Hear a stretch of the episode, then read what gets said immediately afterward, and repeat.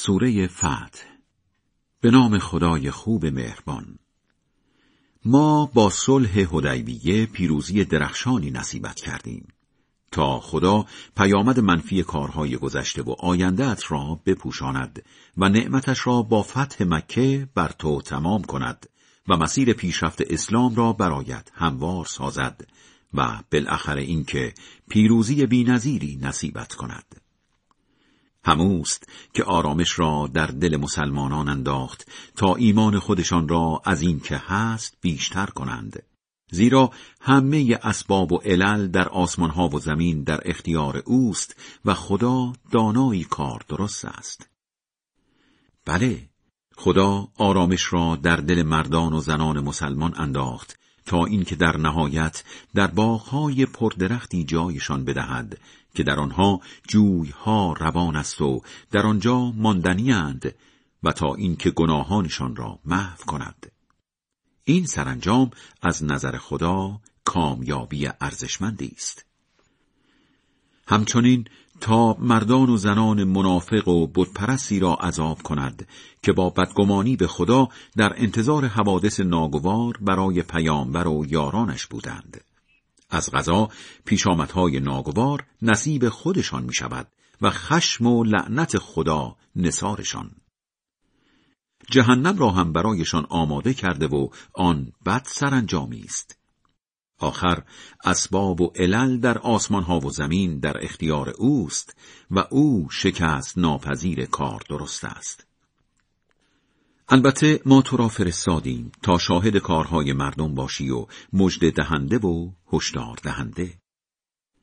بله، او را فرستادیم تا به خدا و رسولش ایمان بیاورید، پیامبر را کمک کنید به او احترام بگذارید و شبان روز از او به خوبی یاد کنید.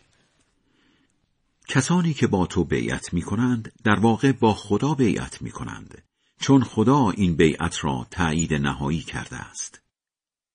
هر کس بیعت شکنی کند دودش به چشم خودش می رود و هر کس به عهدی وفا کند که با خدا بسته است به همین زودی ها خدا پاداشی بزرگ به او می دهد. بیفرهنگ هایی که از حضور در جبهه شانه خالی کردند به زودی عذر می تراشند. اموال و اهل و ایال به خودش مشغولمان کرد. برای ما از خدا آمرزش بخواه. ولی دل و زبانشان یکی نیست.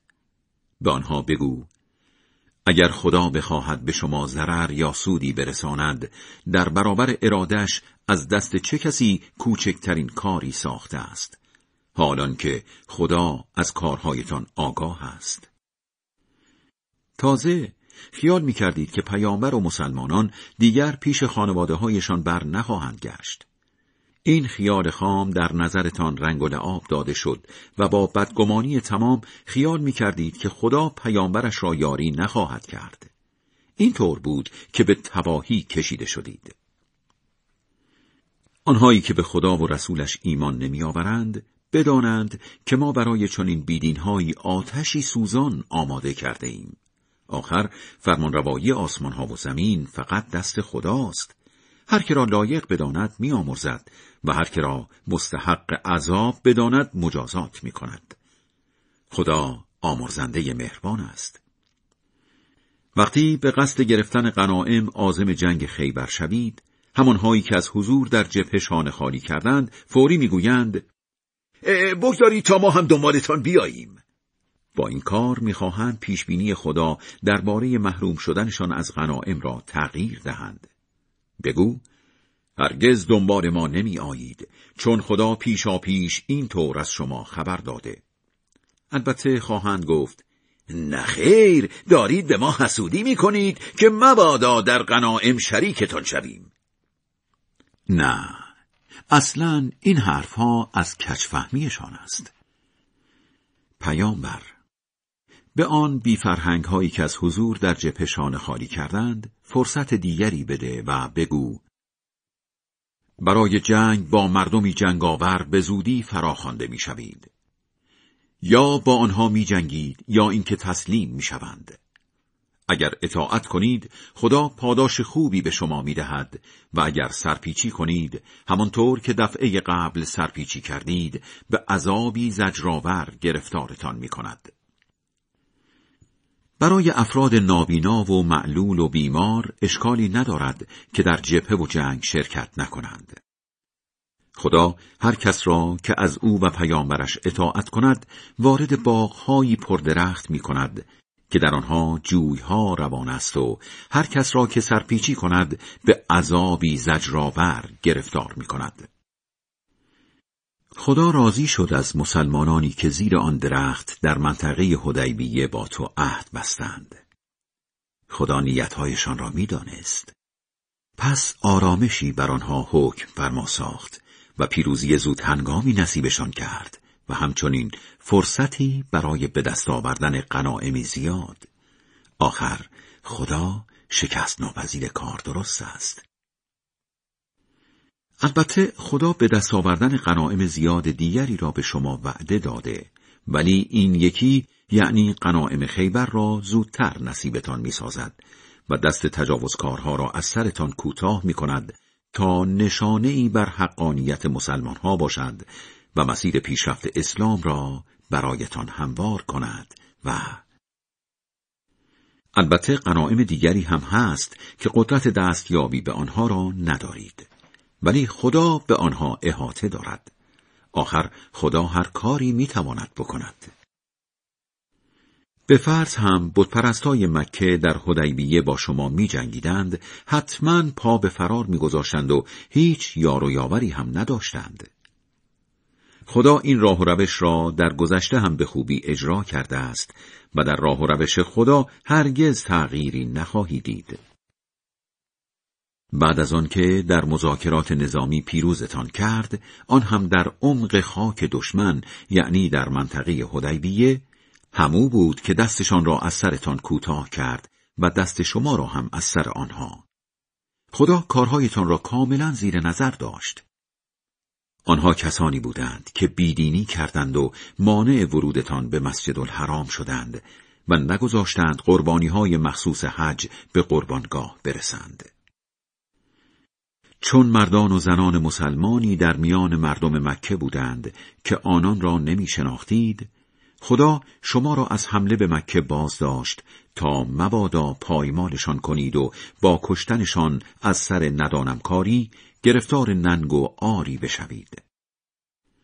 بله، بازتان داشت تا آنانی را که بخواهد مشمول لطفش کند یعنی شما و اهل مکه را بله اگر کافران و مسلمانان مکه از هم جدا بودند کافران را به عذابی زجرآور گرفتار می کردیم.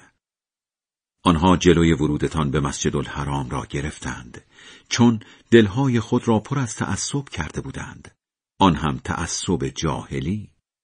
خدا هم در مقابل آرامش خود را بر پیامبرش و مسلمانان حکم فرما ساخت و مراقبت را در وجودشان نهادینه کرد. چرا که سزاوارش بودند و لیاقتش را داشتند. خدا هر چیزی را می‌داند. خدا خواب پیامبرش را دقیق تحقق بخشید. او در خواب به وی گفت ان الله در کمال امنیت وارد مسجد الحرام می‌شوید و بدون دلواپسی سرهایتان را میتراشید یا کمی از مو یا ناخنتان را کوتاه می‌کنید. خدا چیزهایی می‌دانست که شما نمی‌دانستید.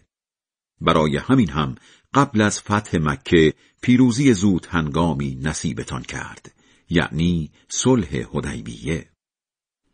او کسی است که پیامبرش محمد را با نشانه های راهنما و برنامه درست زندگی فرستاد تا اسلام را بر همه دینها برتری دهد.